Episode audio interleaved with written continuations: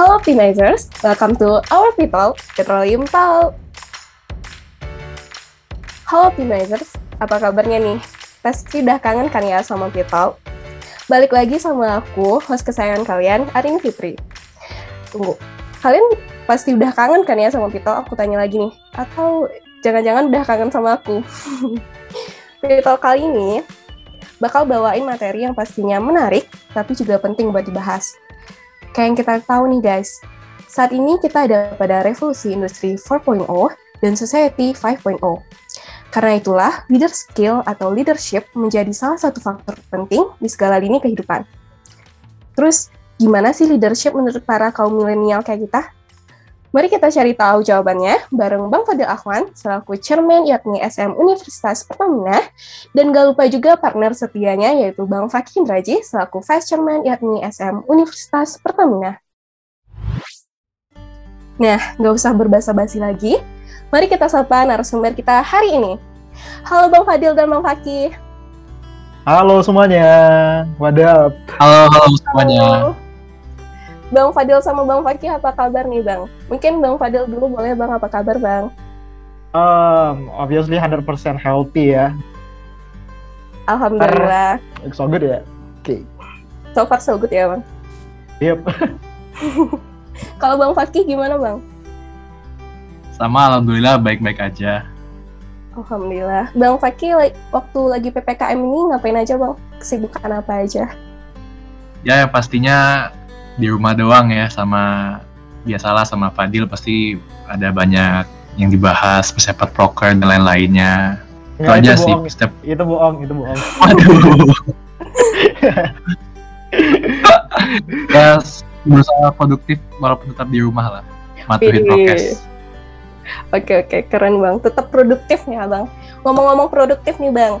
Pastinya apalagi mumpung ppkm gini lebih baik kita untuk mengasah skill kan ya Bang. Salah satunya itu leadership. Kalau misalnya menurut Bang Fadil sama Bang Fakih sendiri nih Bang, apa sih arti kepemimpinan bagi Bang Fadil dan Bang Fakih Bang? Mungkin boleh Bang Fakih duluan Bang. Oke, uh, kepem kepemimpinan bagi dari gua ya. Mungkin kalau dari gua, uh, kepemimpinan tuh lebih gua anggap sebagai proses. Kepemimpinan itu proses untuk mendewasakan dan mengembangkan diri sendiri melalui mendewasakan dan mengembangkan orang lain. Gitu kalau menurut gue ini. Ide nyontek nyontek gitu. kalau Bang Hada gimana Bang? Sama apa gimana nih? Um, kalau gue jelas beda ya. Bagi gue leadership itu adalah sesuatu yang lu bertanggung jawabkan whether you are leaded by someone or you are leading someone gitu. Ketika lu mau dipimpin atau dipimpin itu sebuah adalah sebuah pertanggungjawaban ketika lu nggak bertanggung jawab atas hal itu atau lepas dari tanggung jawab itu ketika itulah kepemimpinan itu hilang. Nah jadi dari gua dulu sampai sekarang kepemimpinan itu selalu satu definisinya bagi gua itu tanggung jawab. Kalau lu nggak tanggung jawab berarti lu nggak punya leadership gitu aja. Sesimpel itu. Setuju sih setuju. Kan, gitu dong.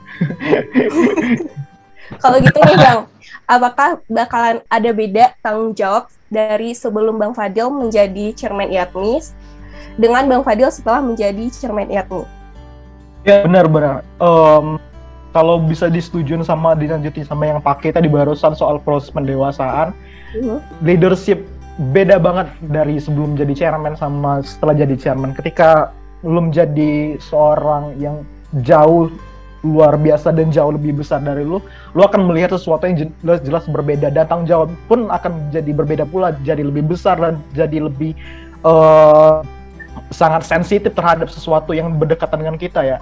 Ibaratnya tuh kayak uh, perbedaan antara orang yang udah naik pesawat atau orang yang pernah keluar angkasa. Ketika lu berada di tanah, mungkin di bumi biasa aja santai ngelihat semuanya, wah asik-asik aja. Tapi ketika lu udah naik ke atas ke awan sana, lu bisa melihat semuanya itu sebagai sesuatu yang kecil dan lu akan melihat wah banyak banget hal yang lu tidak tahu dan itulah yang ngerasain ketika jam dari bener-bener anak out of nowhere terus tiba-tiba jadi chairman IATMI SM Pertamina itu wow it, it's amazing I mean jembatan yang luar biasa bagi gue sih.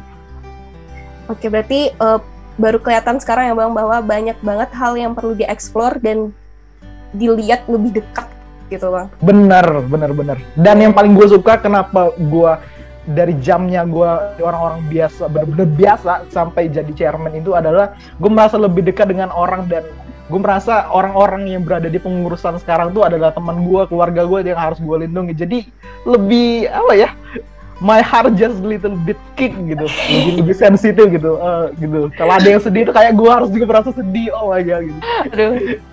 ya yeah, I feel you lah pokoknya di di pengurusan ini kayak gitu Oke, okay. kalau Bang Fakih gimana Bang? Apa ada yang beda setelah menjadi vice chairman sama sebelum jadi vice chairman apa ya sama aja gitu? Basically sama kayak Fadil bilang tadi ya, pastinya yang beda itu emang tanggung jawab itu beda berubah rasa banget lah waktu sebelumnya. Emang kalau dulu sebelumnya gue cuma sebagai uh, pengurus biasa, lu tiba-tiba tahun ini gue dikasih kesempatan kepercayaan jadi vice chairman itu emang kerasa banyak. Tanggung jawab semakin besar, yang diemban juga semakin banyak.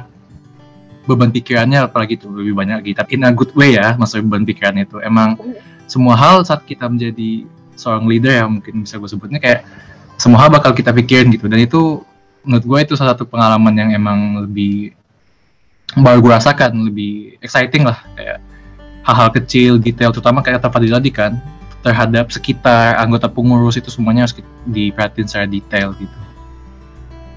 Nah, kan uh, sebagai seorang chairman dan juga vice chairman kita harus memperhatikan benar-benar detail banget yang sebelumnya ya kita nggak nge sebelumnya dan sekarang itu harus diperhatiin gitu. Ngerasa ada kesulitan nggak sih bang sewaktu menjadi uh, chairman dan juga vice chairman?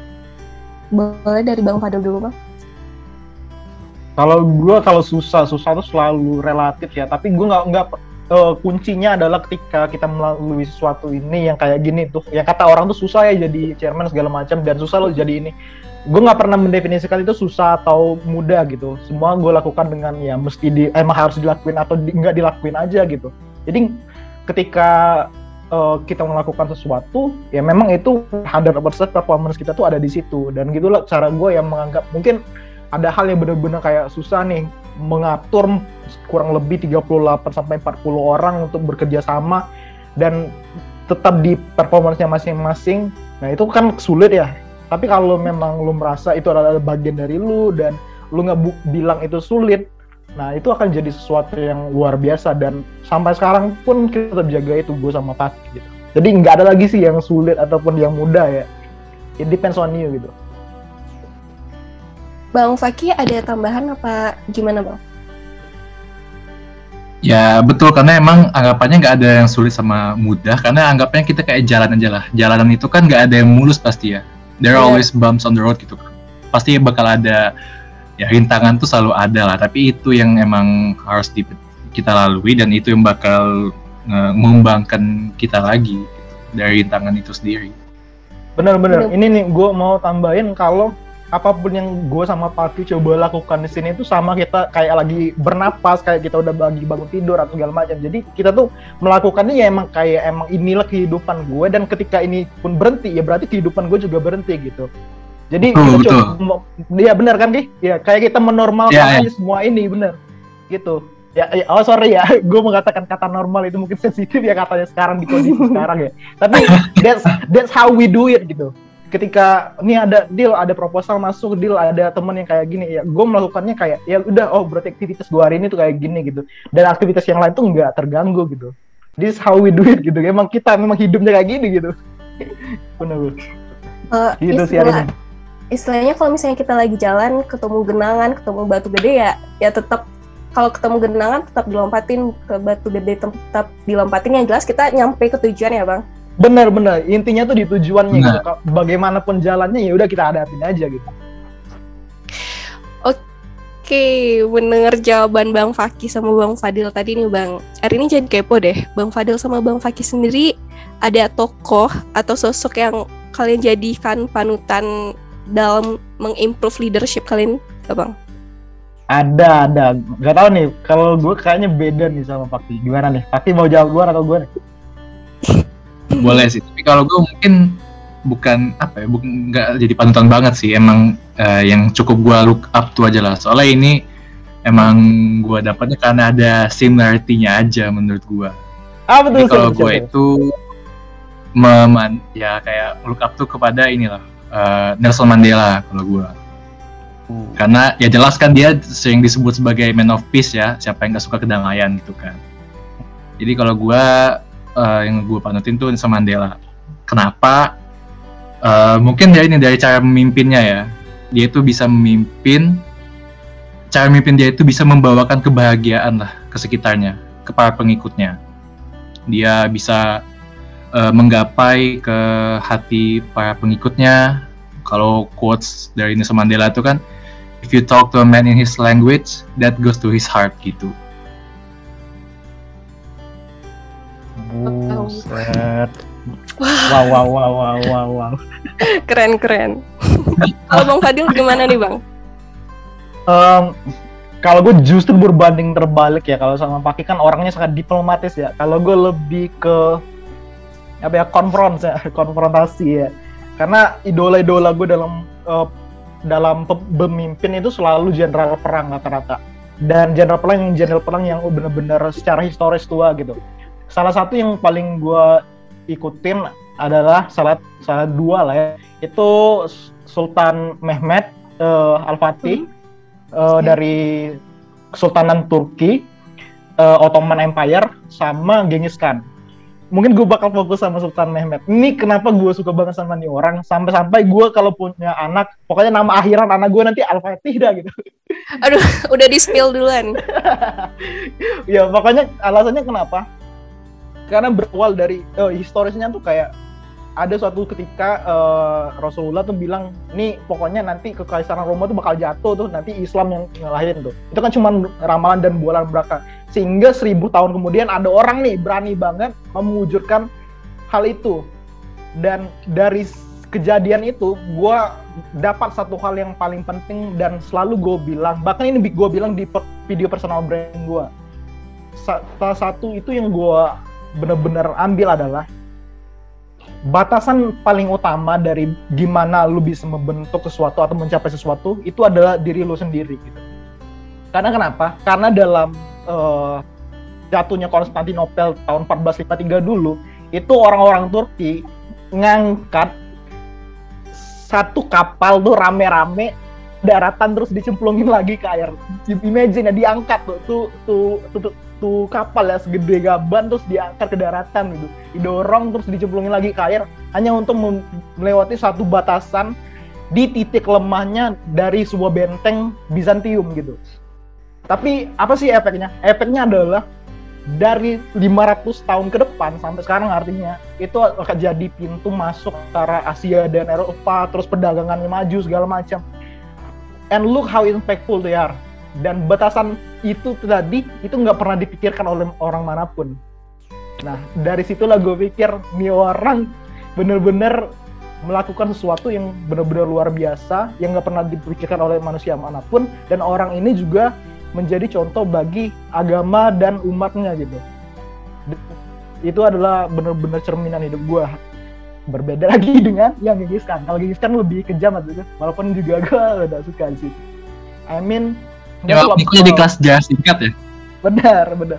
sorry, sorry. Gue kalau memang membicarakan idola gue, gue gitu. There's a lot of historical uh, values there. I mean, dan itulah yang menjadikan seorang pemimpin itu pemimpin ya, gitu. Gue panjang lebar ya, mau ya hari ini. ini mungkin gue mau highlight ini ya, mau gue highlight dikit kayak kata Fadil bilang tadi kan uh, yang Fadil Panut, Panut itu pun juga beda sama gue berbalik berbanding terbalik tapi ya menurut gue malah itu yang jadi makin saling melengkapi lah jatuhnya ya kan dia oh Aduh, satunya jenderal perang, yang satunya lagi pecinta uh, kedamaian. Bener-bener ya, udah klop banget deh. Ini ini kita berasa berasa itu nggak sih bang berasa kuliah matkul sejarah 4 SKS. Oh my god, dong. Makanya nih, tadi. Oke. Kita boleh next nih, Bang. Atau ada cerita-cerita baru, Bang? Aduh, jangan deh, jangan deh. Nanti podcastnya jadi panjang kan. Oke, oke. Lanjut, lanjut dari ini. Kalau gitu, menurut uh, abang-abang berdua nih, Bang. Uh, bisa nggak sih tiap orang itu jadi pemimpin atau jiwa kepemimpinan itu sesuatu yang mudah ditetapkan dari sananya?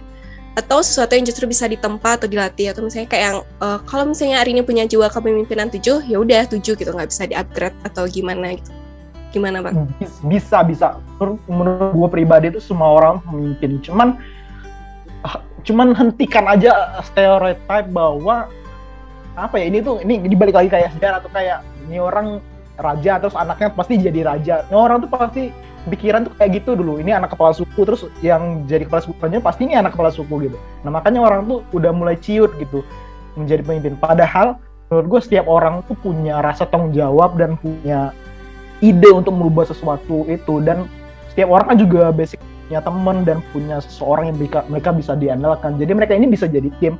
Kayak sekarang tim optimasi kan kabinet ini berupaya merubah sesuatu dan kalau setiap orang pun bisa jadi bikin menurut gua dunia tuh bakal jadi hal yang lebih baik gitu. Benar-benar jadi yang lebih baik. Cuman masalahnya adalah tinggal bagaimana kita mengadu ide kita nanti. That's what you need to prepare.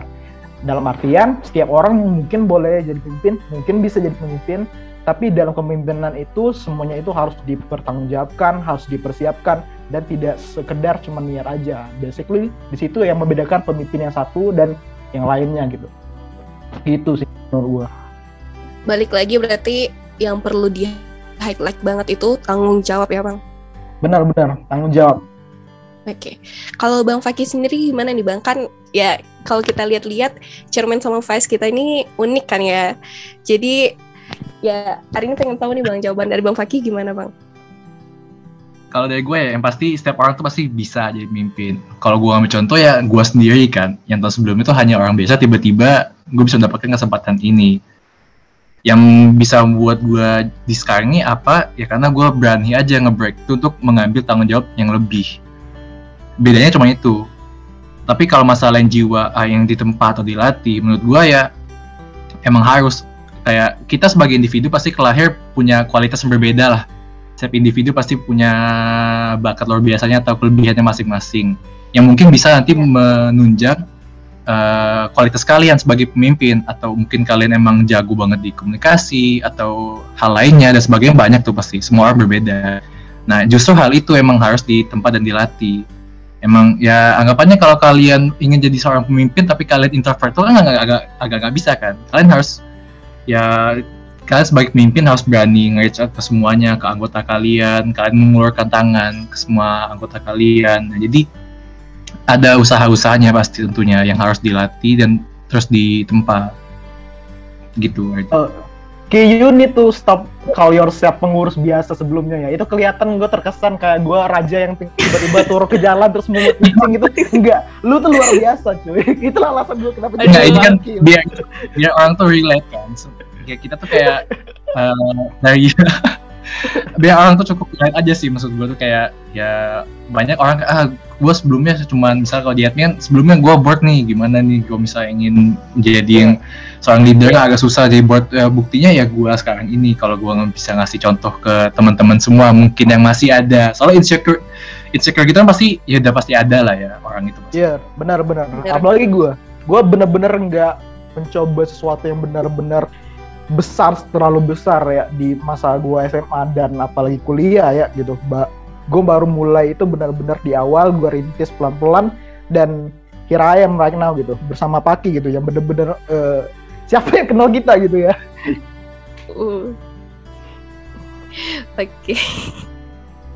asik banget deh dengernya kalau gitu bang ini nih uh, sesuai sama hmm. background kita Kenapa Bang hmm. Fadil sama Bang Fakih lebih memilih memimpin di IATMI SM Universitas Pertamina, khususnya di kabinet sekarang? Kenapa nggak di organisasi lain atau gimana gitu Bang?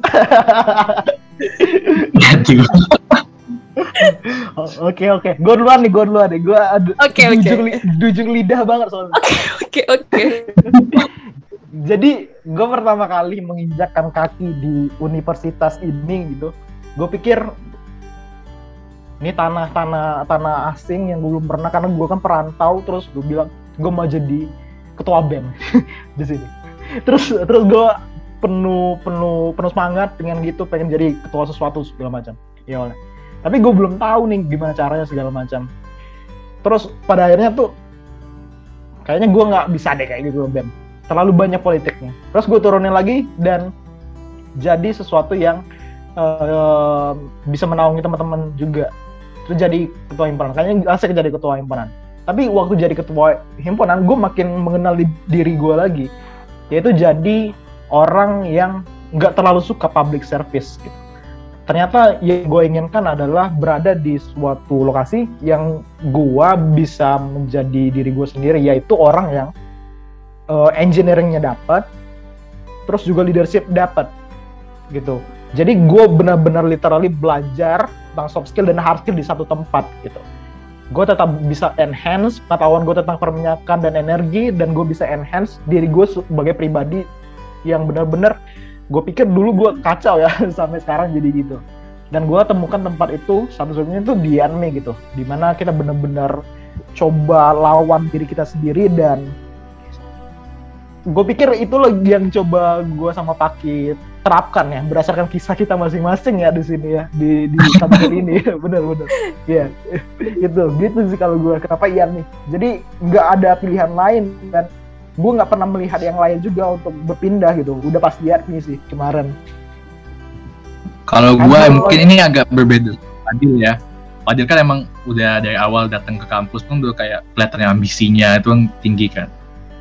Kalau gue kenapa Yatmi singkat aja karena emang uh, kayak kata Fadel di emang Yatmi aja gue nggak ngeliat yang lain karena sejujurnya tuh Yatmi itu udah apa ya udah ada tempat spesial lah gitu di hati gue. Oh, iya. Soalnya emang apa ya, ya. Yatmi itu pertama kali gue emang kecimpung ke dunia organisasi itu ya di Yatmi banyak itu itu pertama kali banget gue organisasi dan itu pertama kalinya dan jadi tempat pertama gue berkembang belajar. Jadi ya emang itu saat keluar pun tahun lalu waktu tahun next year-nya yang sekarang kabinet sekarang ini kayak gue yaudah udah fix Yatmi gak ada. Gue kayak anggapannya kayak kayak lu lagi ngeliat pasangan lu nih. Yaudah itu aja nggak usah ganti gitu. Wih gila.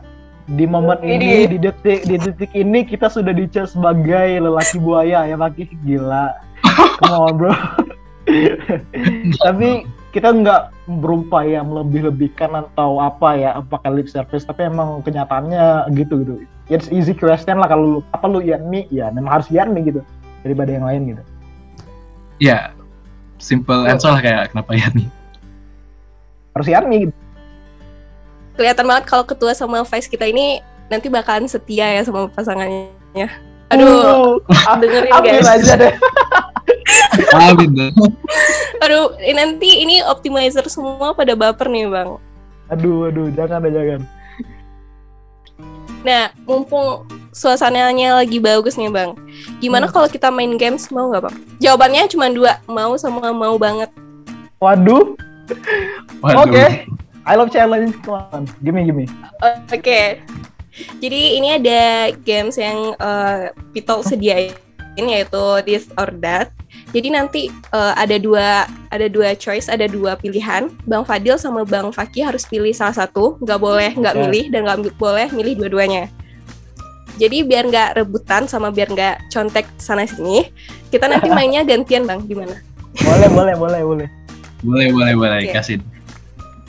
Jadi tadi karena tadi Bang Fakih udah duluan, berarti nanti Bang Fadil duluan deh Bang. Oke, okay, apa tuh? Tapi nanti kalau habis milih udah harus kasih alasannya ya bang. Jangan oh, memilih okay. tanpa alasan bang. Aduh, aduh, aduh. Siap, siap, siap. siap. Kenapa jadi gini? Oke.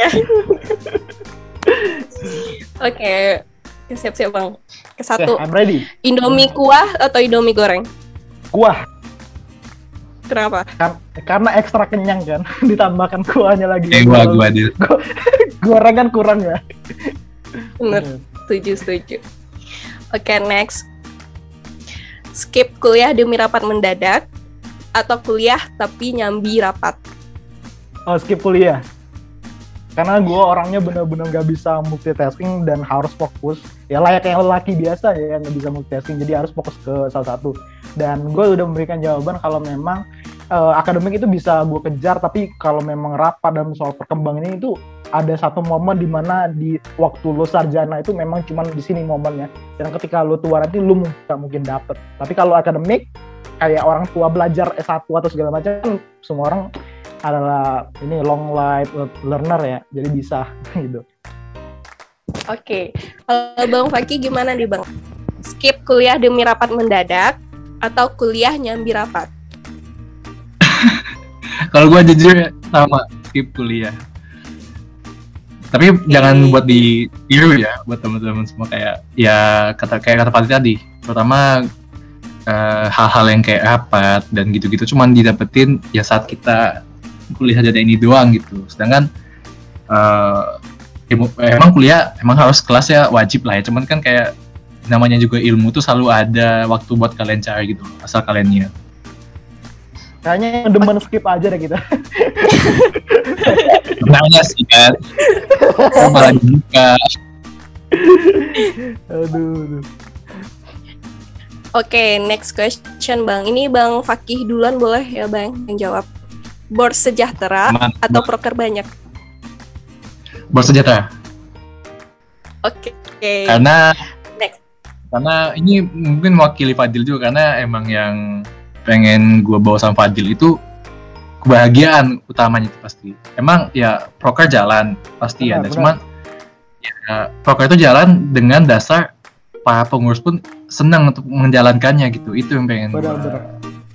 incar. Benar benar. Kalau kalau gue dikasih ini uh, pertanyaan yang sama, gue bakal jawab yang sama. Dan exactly itu juga yang bakal gue jawab. Benar benar. Buat bahagia. Menurut gue orang yang passionate itu nggak ada harganya gitu.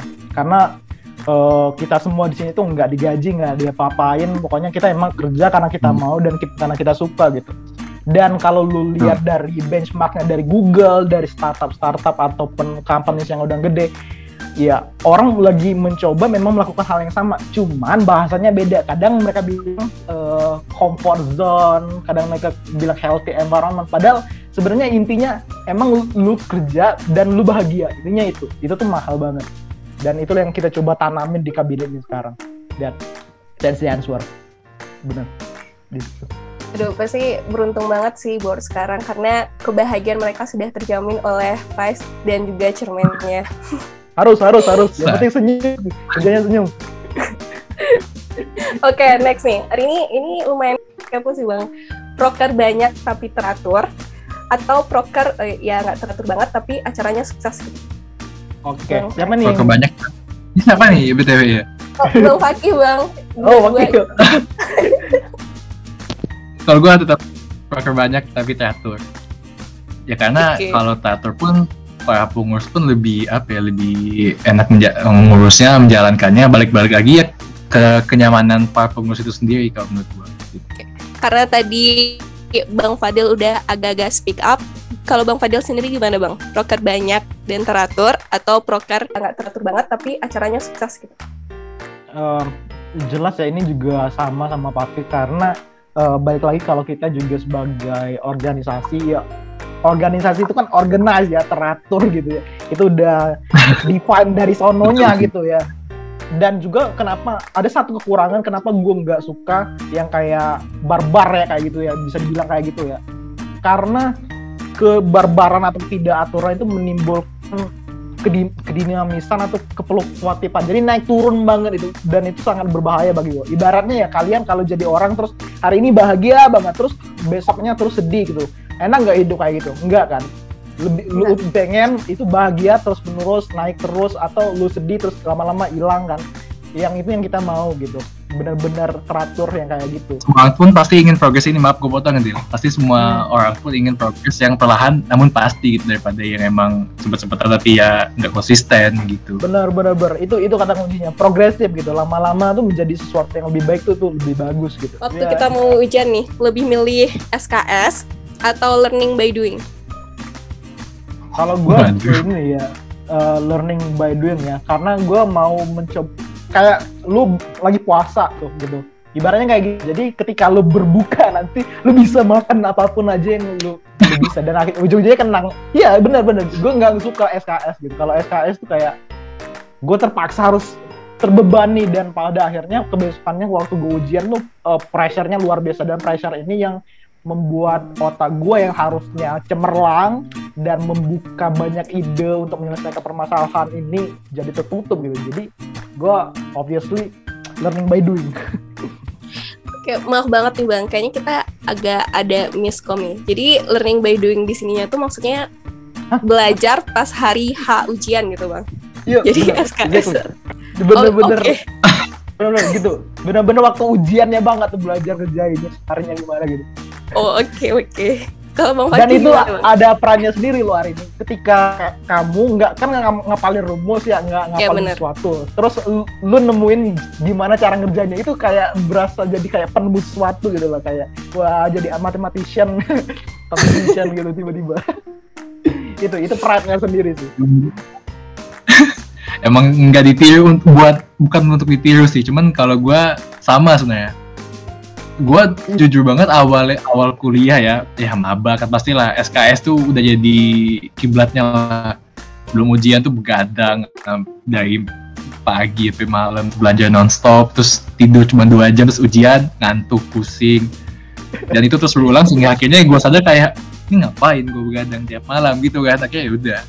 Yeah. kayak belajar beberapa jam sebelumnya gitu. Saat gue bangun emang ya sebelum ujian baca-baca dikit biar masih nempel lah walaupun kadang-kadang juga nggak nempel banget sih tapi ya, ya gitulah benar-benar baca-baca dikit tuh kayak lu makan apa ya appetizer lah ya bisa dibilang gitu ya gitu jadi mendorong nafsu makan lo lah bisa gitu. Nah baru di ujian Gak tau sih gue gak bisa bilang kalau belajar itu kayak makan sih appetizer cuma lu doang kayak yang oh, iya maaf maaf. Gue gue udah mager ya kayaknya itu kira-kira bisa buat orang awam seperti hari ini apa cuman buat expert doang mah ya kita bukan expert ya. Mungkin kita okay. tuh lebih lebih terbiasa. ya?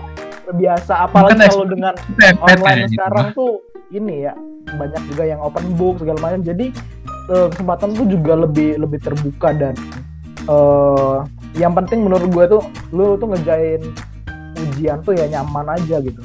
Karena kalau lu ibaratnya kan kita kan ya ini ya PI ya petroleum jadi kalau lu lagi ngerjain sesuatu tapi lu under pressure kan uh, lu kan nggak bakal maksimal gitu.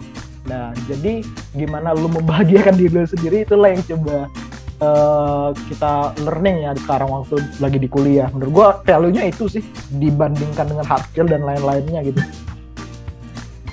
Oke okay, bang. Oke okay, next. Ini selama ppkm nih bang.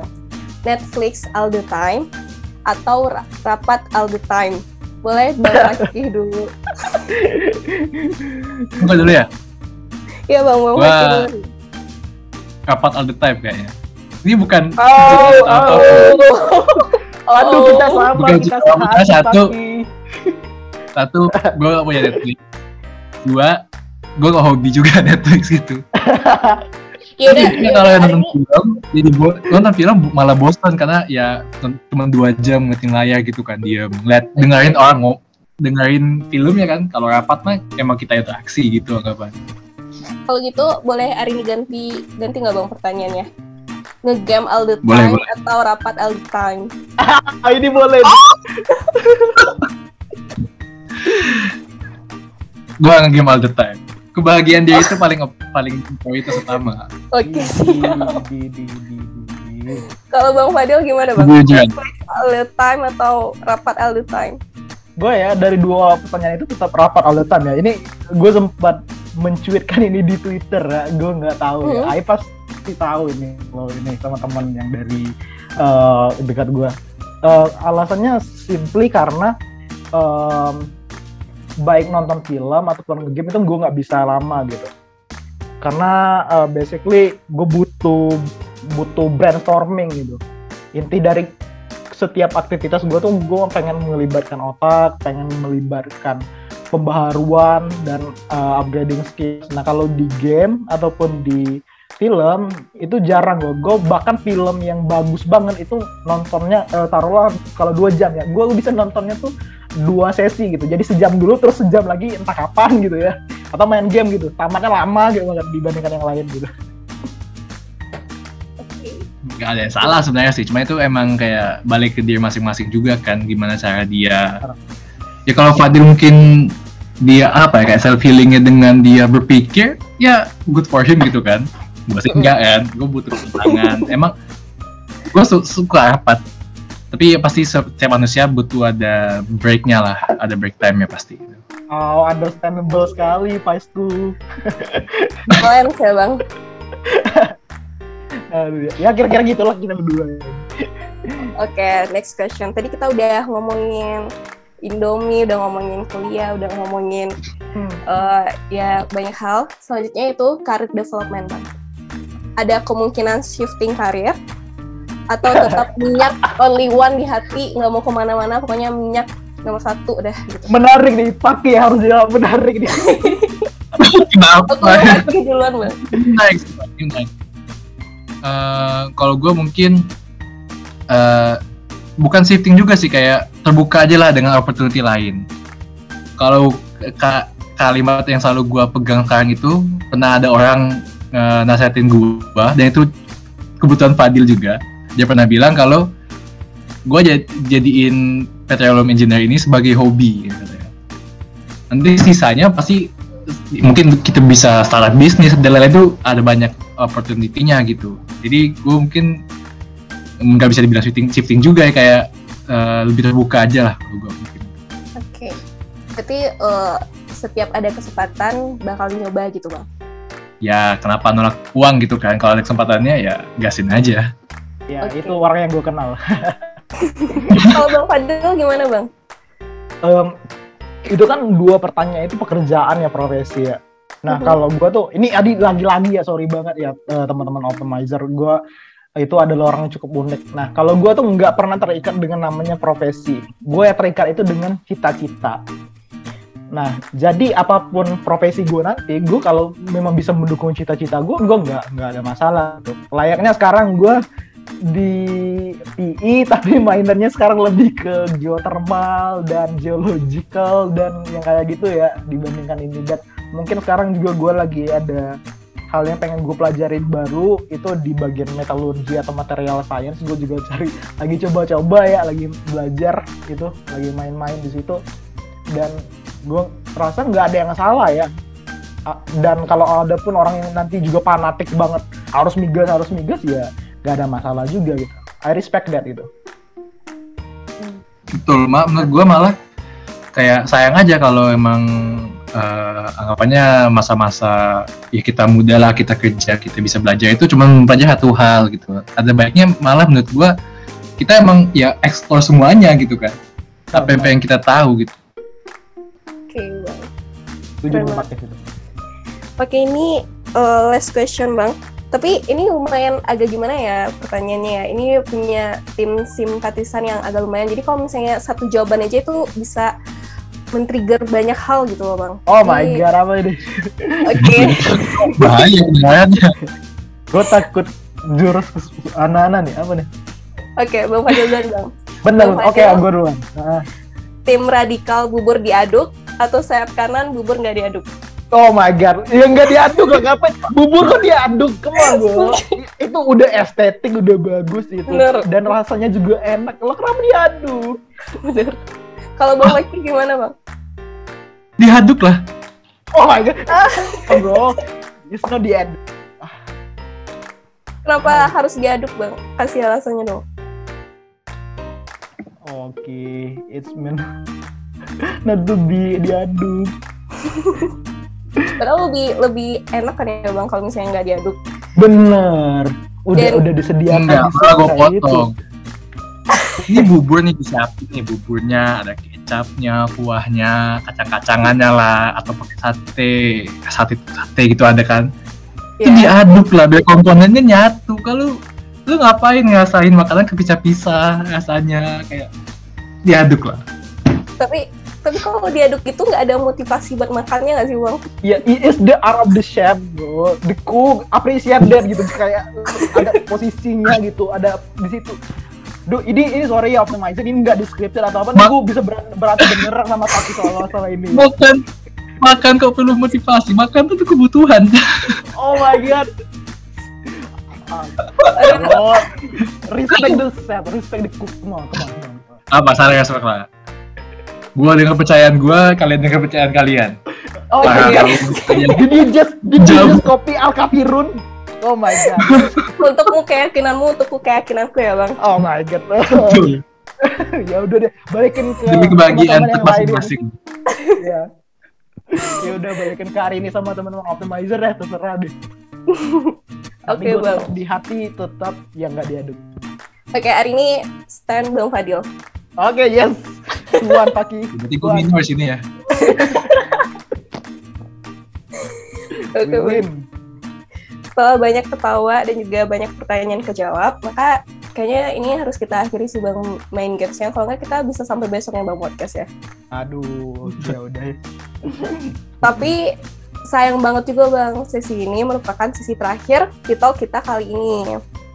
Nah, sebelum kita akhiri Pitol kita ini, teruntuk Bang Fadil sama Bang Fakih, kira-kira ada kalimat penutup gitu nggak Bang? Bang Fakih duluan, boleh Bang? Tutup ya apa ya? Mungkin karena tadi awal temanya tentang leadership, Yes. ya mungkin kita uh, gue cuma pesan kita sebagai individu itu jangan apa ya jangan terlalu banyak mikir lah mikir dua kali tiga kali itu menurut gue emang efektif tapi kadang kalau lu sedang membuat keputusan apalagi lu ingin coba nge-break tuh diri lu sendiri mengambil peran yang lebih besar kalau menurut gue itu lebih baik dikurangin dan just apa ya just go for it lah gitu lah gitu Bang. mungkin itu aja sih Oke. Kalau dari Bang Fadil Bang?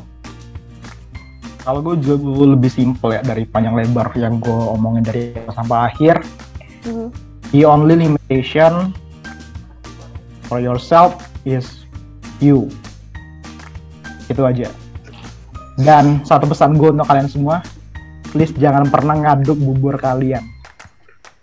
Please. oh my Itu penting Mas-